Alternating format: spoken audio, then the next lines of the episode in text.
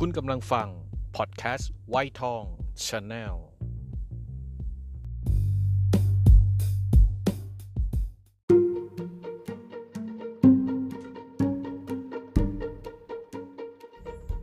เกิดมาบ่นต้องบ่นที่มันต้องบ่นต้องบ่นต้องบ่นต้องบ่นไม่ได้ครับ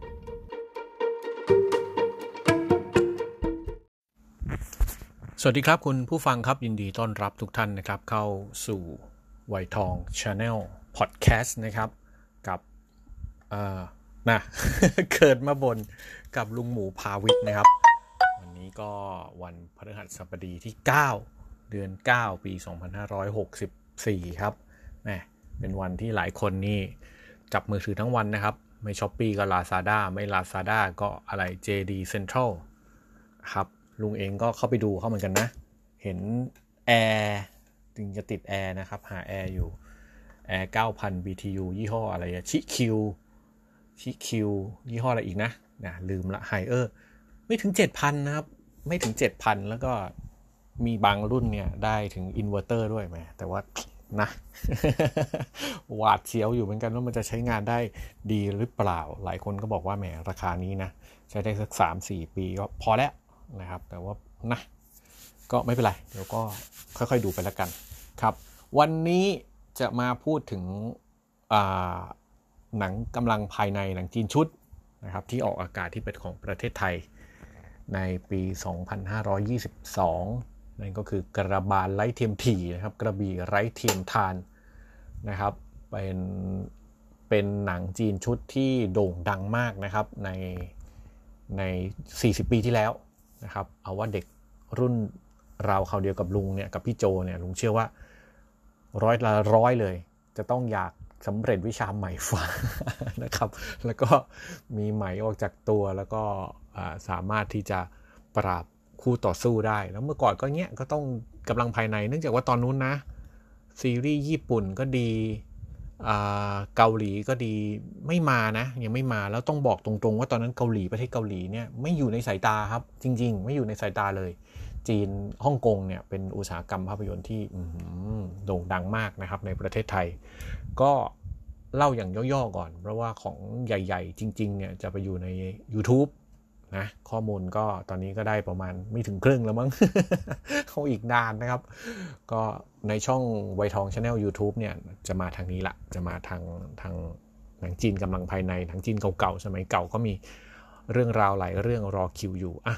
พูดยาวเดี๋ยวไม่ได้พูดพอดีกระบี่ไร้เทียมทานเนี่ยชื่อจีนนะครับไม่รู้อ่านไม่ออก แต่ว่าแปลว่าไหมฟ้าแปลงกายนะครับชื่อเรื่องนะครับไหมฟ้าไหมฟ้าแปลงกาย ไม่รู้ว่าตั้งใจหรือเปล่าด้วยความสับสนหรือเปล่าเอาอย่างนี้ดีกว่าภาพยนตร์จีนเรื่องนี้ละครชุดเนี่ยเรื่องนี้เป็นการถ่ายไปฉายไปนะครับเหมือนละครช่องเจ็ดเนี่ยถ่ายไปฉายไปถ่ายไปฉายไป มันได้รับความนิยมครับพวกเราครับ มันเลยยืดออกไปจนถึง 60 ตอน ซึ่งถ้าจะเป็นสมัยก่อนเนี่ยหนังจีนชุด 60 ตอนนี่เยอะนะครับ เยอะมาก เยอะจริงๆนะครับ เนื่องจากได้รับความนิยม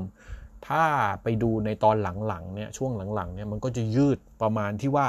อยู่ๆก็นึกถึงเรื่องราวตอนเก่าก็เอาเอาเทปตอนเก่ามาฉายให้ดู อุ้ยนานเลย 4 นาที 5 นาที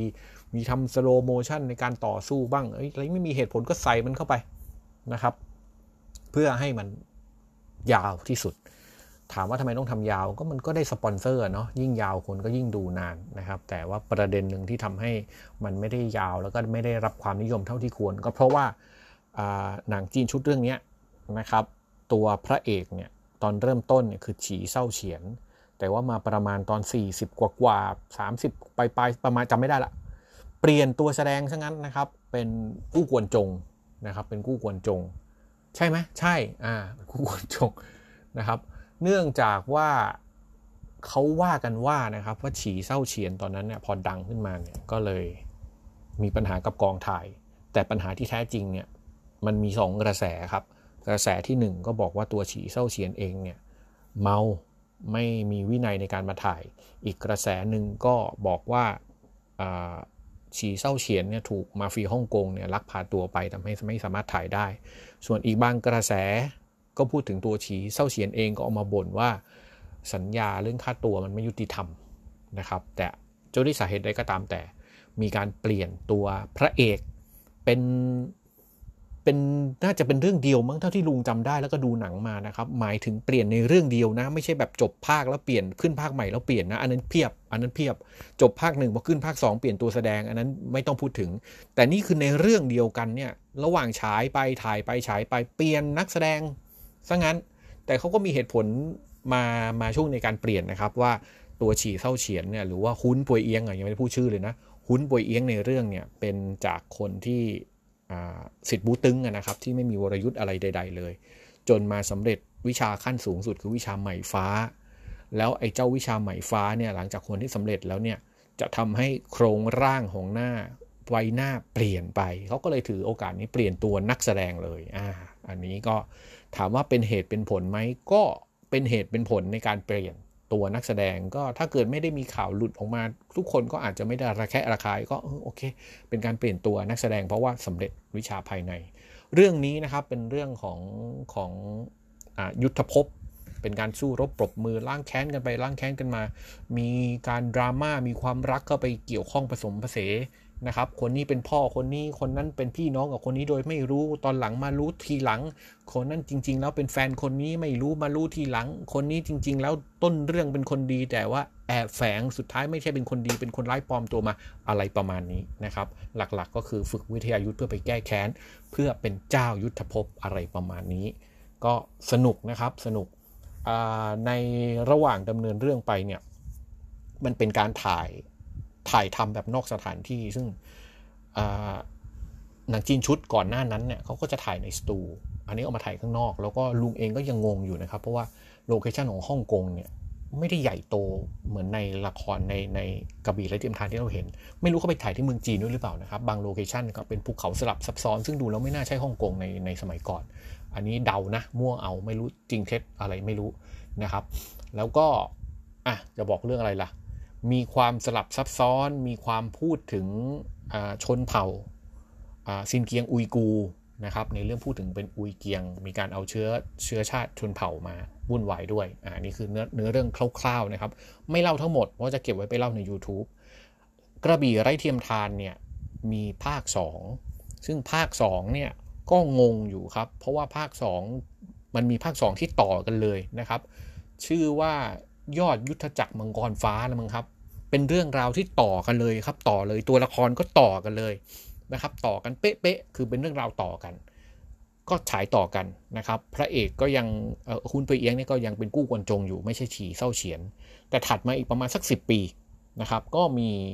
อีกซีรีส์อีกชุดหนึ่ง ซึ่งประเทศไทยเนี่ยตั้งชื่อไทยว่ากระบี่ไร้เทียมทานภาค 2 ตั้งชื่อภาค 2 เลย แล้วก็เอาฉี่เศร้าเฉียนกลับมาเล่นเป็นหุ้นปุยเอียงอีกครั้งหนึ่งแต่ เนื้อเรื่องไม่ได้สัมพันธ์กับกระบี่และเทียมทานภาคแรก แบบร้อยเปอร์เซ็นต์เป๊ะๆไม่ได้สัมพันธ์กัน มีการคาบเกี่ยวมีการมีการแปลงนิดหน่อยนะครับ คือมันจะคล้ายกับ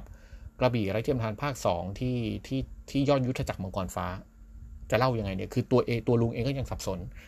ลุงเองเชื่อว่ายอดยุทธจักรมังกรฟ้านั้นคือกระบี่ไร้เทียมทานภาค 2 ที่แท้จริงมากกว่า ส่วนอีกเวอร์ชั่นที่ทำมาทีหลังหลังจากนั้นอีกสักสิบปีจำปีไม่ได้แน่นอนนะครับ น่าจะเป็นการเอาเนื้อเรื่องมาดัดแปลงเพื่อเอาฉีเส้าเฉียนกลับมาเล่นนะครับแต่ก็มีตัวละครที่ซ้ำกันบ้างเช่นโปงโปไม่ใช่โปเฮียงกุลมีเจ้าหนู มีเล็กตัน มีอะไรประมาณนี้อะต้องกลับไปดูว่าไปย้อนดูนะครับ วันนี้ก็มาเล่าให้ฟังว่ากระบี่ไร่เทียมทานนั้นดังดังมาก ดังถึงขนาดว่าปัจจุบันนี้นะครับ ถ้าขึ้นต้นเพลงว่าตื้อตื้อตื้อตื้อตื้อตื้อตื้อลุงเชื่อว่า ครึ่งประเทศนะจำได้รู้ว่านี่คือกระบี่ไร้เทียมทาน โดยเฉพาะคนรุ่นลุงเนี่ยจำได้แน่นอนนะครับอะอันนี้ก็มาเรียกน้ำย่อยก่อนส่วนเวอร์ชัน YouTube มาเมื่อไหร่ไม่รู้นะ งานก็เหมือนจะไม่เยอะนะครับ แต่ตั้งแต่ต้นเดือนจนวันนี้ประชุมทุกวันเลย อะ วันนี้ก็ปล่อยดึกหน่อยนะครับ เกือบสามทุ่มไม่เป็นไรก็ยังอยู่ในวันพฤหัส ขอบคุณที่รับฟังนะครับ ยังไงไปติดตามใน Facebook นะ เดี๋ยวเชื่อว่าพี่โจฟังแล้วพี่โจก็คงจะไปหาข้อมูลลงใน Facebook เรื่องกระบี่ไรเทียมทาน แล้วก็รอดูใน YouTube ด้วยสำหรับวันนี้ก็ขอบคุณทุกท่านครับ ลาไปก่อน พบกันสัปดาห์หน้า สวัสดีครับ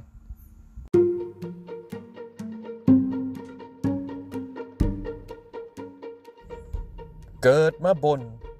บนบ่นถึงนั่นนี่เลยต้องบ่นนี่บ่นนี่ต้องบ่นนี่บ่นนี่ได้ครั